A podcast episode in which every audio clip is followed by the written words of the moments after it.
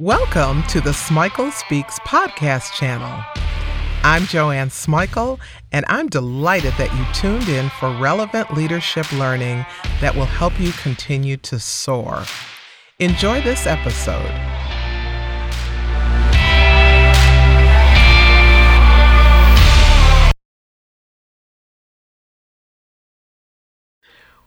We're going to explore career resilience. What does a resilient career look like? It's characterized by the ability to both pivot and demonstrate elasticity. Resilient people demonstrate the ability to have comebacks that allow them to reinvent themselves, redefine their goals, and reassess their priorities. Moving forward is inherent in resilience. Getting focused on the future requires the ability to assess, confess, and address. We're going to explore each of those elements of career resilience. So, how do you do it? How do you reinvent yourself? It sounds so simple, doesn't it? Sort of like you wake up one morning in a new body with a whole new wardrobe or someone waves a wand and you become your favorite celebrity? In reality, reinvention is much more complex than that. It begins by assessing your purpose. Our purposes change after adversity. We may have been a hard driven climber before crisis, but we may find that redefinition is warranted. As you plot your redesign, create time to reflect about your purpose going forward. The question is what do you believe you've been sent here to do? What is your mission in this life? Those are not especially easy questions to answer. They require a lot of exploration. They require the willingness to be mindful and peel back the layers of who we've been and who we intend to be. Assessment of purpose is the starting point. It's the most important activity for creating a resilient career. There's also another type of assessment. It's the assessing of your skills and your competencies. In order to have a resilient career where you can pivot, your leadership style has to be one that's poised for the future. You know, you can use formal tools like DDI, Myers Briggs, or StrengthsFinders. These instruments give you valuable insights on both your style and how it impacts others in the workplace. This can help you better understand how you actually lead, manage resources, and communicate. If you'd like a more comprehensive assessment, use any number of the 360 degree measurement instruments. This approach requires you to gather perceptions of peers, staff, and superiors. I'm really fond of another assessment called the Reflected Best Self. It asks for very specific feedback from colleagues, friends, family on specific situations where you shined brightly. Whichever tool you use for assessment, you'll gain greater insights on the impact that you're having in the workplace and the larger world. This can be sobering and it can be really intimidating. It gives you data that you need to move forward. It gives you insights on your impact. This reality checking moves us from our fantasies of ourselves to a more realistic picture. Assessing the self gives you a clear picture of who you are and how you are in the world. Assessment is an ongoing process. Part of developing a resilient career is maintaining a high level of self awareness. Working on maintaining that awareness requires that we continue to reflect and recalibrate based on the reflection. Each level of reflection takes us deeper, closer to our core. That's the centering that we need to thrive during and after adversity. Moving from assessing, the old adage says confession is good for the soul. Now, I don't know about all that. I really don't. But I do know that confession is a key component of the professional development process. Once you've used assessment to gather data about who you are and how you are, the next step really is confessing. I'm not talking about being in a dark room with a priest on one side. No. This is a confession to the self about the self. It's a confession of our fears, our frailties, and our foibles. This is the type of confession that comes from deep reflection on where we've been, what we've accomplished, and what we've learned. This reflection, if we commit to it, will undoubtedly surface our self doubt, our regrets, our concerns for the future, our reservations about our potential, and any uneasiness that lies below the surface. But this confession does more. It reveals our buried hopes, the dreams that have been deferred, and our deep seated wishes. When we reflect and are able to confess to ourselves, we're liberated. Just as assessing helps us to learn more about ourselves, Confession gives us additional material that we can use for the rebound. It's not self flagellation. It's an opportunity to continue thinking about where we've been and where we're headed. It's data that informs the future focus inherent in career resilience. I'm going to tell you a little bit about what I've had to confess to myself about myself during some of the dark periods in my life. I came to these revelations after having difficult conversations with my most trusted confidants. Those were the assessments that I needed, and they gave me the fuel that I needed to admit some things to myself. The first thing I had to confess is that I held grudges. I mean deeply held, long seated resentments. This isn't really something I'm proud of, but it's reality. What I learned from admitting this to myself is that holding on to past injuries was stopping me or at least slowing me down in some areas of my life. It was keeping me from moving forward. I got a really important insight from my sister.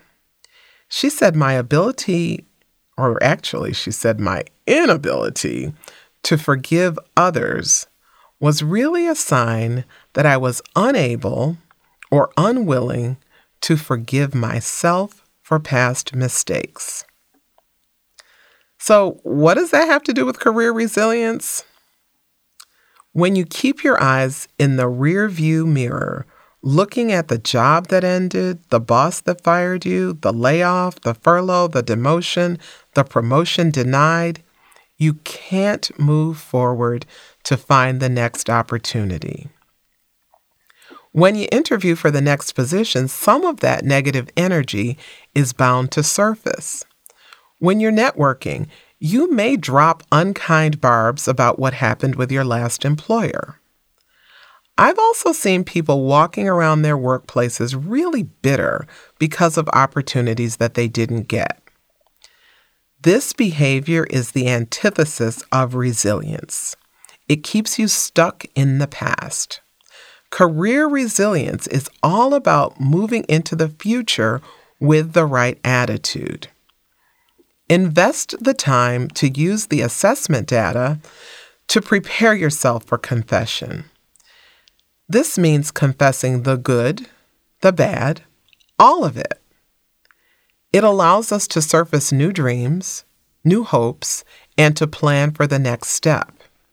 It liberates us for creating a new existence rich with new opportunities.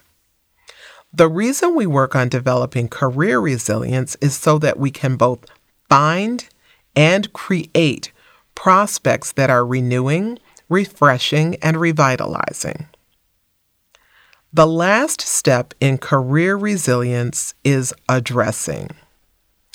You've been prepared to address strategies for building the next iteration of your career by assessing and confessing.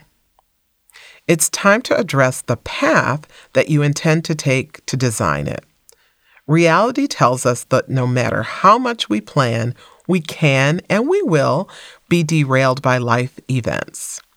While that's true, it does not mean that we shouldn't plan. We plan with the full understanding that things can go awry. Think of the plans as a framework or a flexible guide that will help you in your quest to redefine and redirect your career. I like a five fold process for addressing reinvention. I'm going to run through them very quickly and then we'll explore them in depth. First, create a declaration of intent. Next, identify your career objectives. They've got to be in alignment with your personal and your life objectives. Then, brainstorm a wide, wide, expansive range of action steps. Then you have to take action. Finally, evaluate your outcomes. Before formulating a declaration of intent, it's important that you be able to clearly answer the why of your intent. You've gathered lots of data from assessing and confessing. That's what's going to help you be clear on the why of your intent. The why can't be just because you were fired, divorced, downsized, got sick, or experienced some other trauma. The why can't be a retrospective looking at what went wrong and brought you to needing to make the transition. The why has to be focused on the life and the career that you want going forward.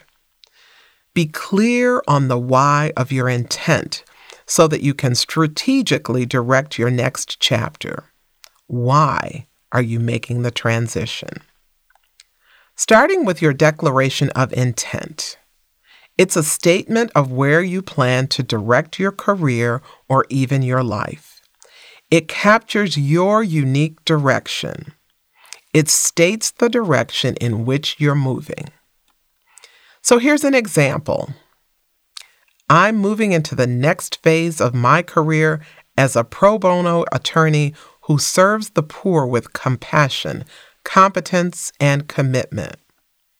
Or here's another example. I'm transitioning from banking into digital design.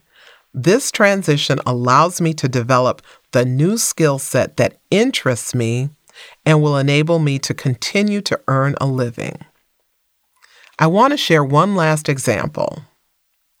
Having had the opportunity to explore new options, I've decided to pursue a third career as the founder of a nonprofit organization. Notice these are all personal declarations. They're meaningful and they're intimate. Next up, defining clear career objectives. Your objectives are the large, overarching goals that undergird your intent.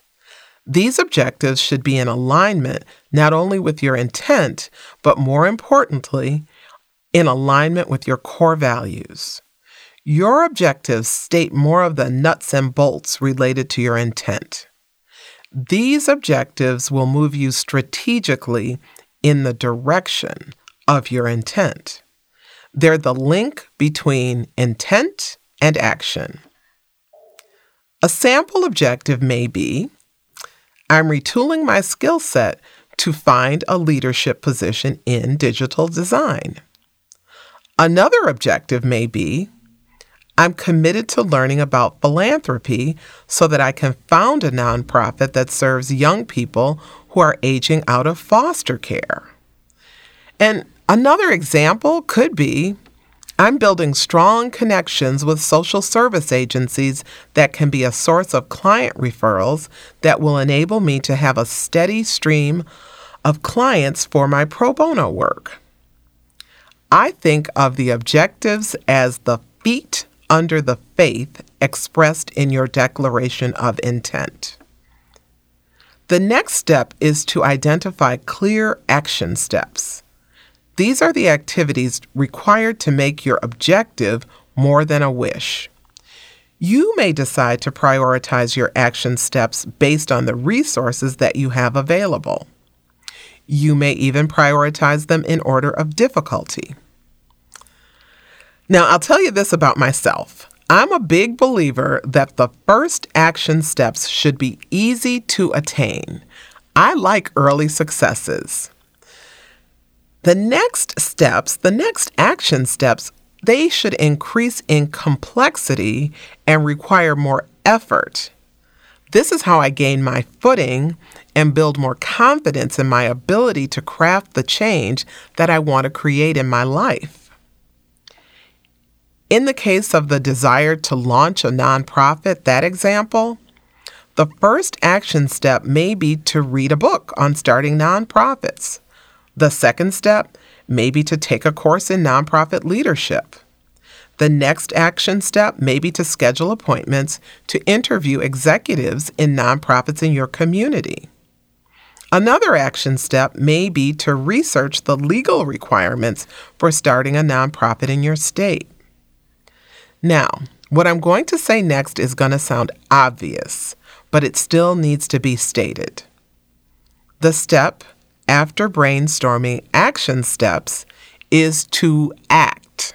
Yes, to act. It's so easy to list action steps, but it's more difficult to take action. This is especially true when we're recovering from setbacks. Our egos may be wounded, our confidence may be shattered, we may have lost hope. So, action is challenging when we're still processing what we've gone through. However, action is necessary if we're going to thrive again. Take small steps each day. Watch the progress that you're making rebounding from adversity. Stop at intervals to take stock of the actions that you've been taking. Celebrate your successes, even the teeny tiny successes. Celebrate them. The final step in the process is to evaluate your actions. Evaluate based on whatever criteria is most important to you. It may be the number of people you've met that have increased your network. It may be the resources you've garnered. You may evaluate the number of courses you've taken. You may evaluate based on the new skills that you've learned and used. No matter how you decide to evaluate your action steps, conduct the evaluations at regularly scheduled intervals. That's how you'll stay on track. That's how you'll fulfill your strategic intent. I want to do a quick, quick review on this five-fold process for moving from surviving to thriving in your career. Craft a declaration of intent. Identify your own clear career objectives. Make sure they're in alignment with your values, your personal, and your life objectives. Brainstorm and prioritize a wide range of action steps. Don't limit your thinking and don't limit your dreaming. Take action and celebrate even the smallest victories. Evaluate your outcomes. You know, we're never going to return to where we were in our careers. That time is past. Career resilience enables us to focus on the future and to face it with hope and optimism. It enables us to transform ourselves, our lives. Resilience is a muscle that we develop and strengthen with consistent use. Use this fivefold process to write the next chapter of your life. Remember that you can build a full, rewarding life and career with contentment and joy. This is the essence of thriving. It's the essence of career resilience. Thanks for listening to this podcast. I hope that you got tools that you'll actually use and share. Subscribe to get more relevant leadership learning. Check out my YouTube channel to stay prepared for leading in an ever evolving world.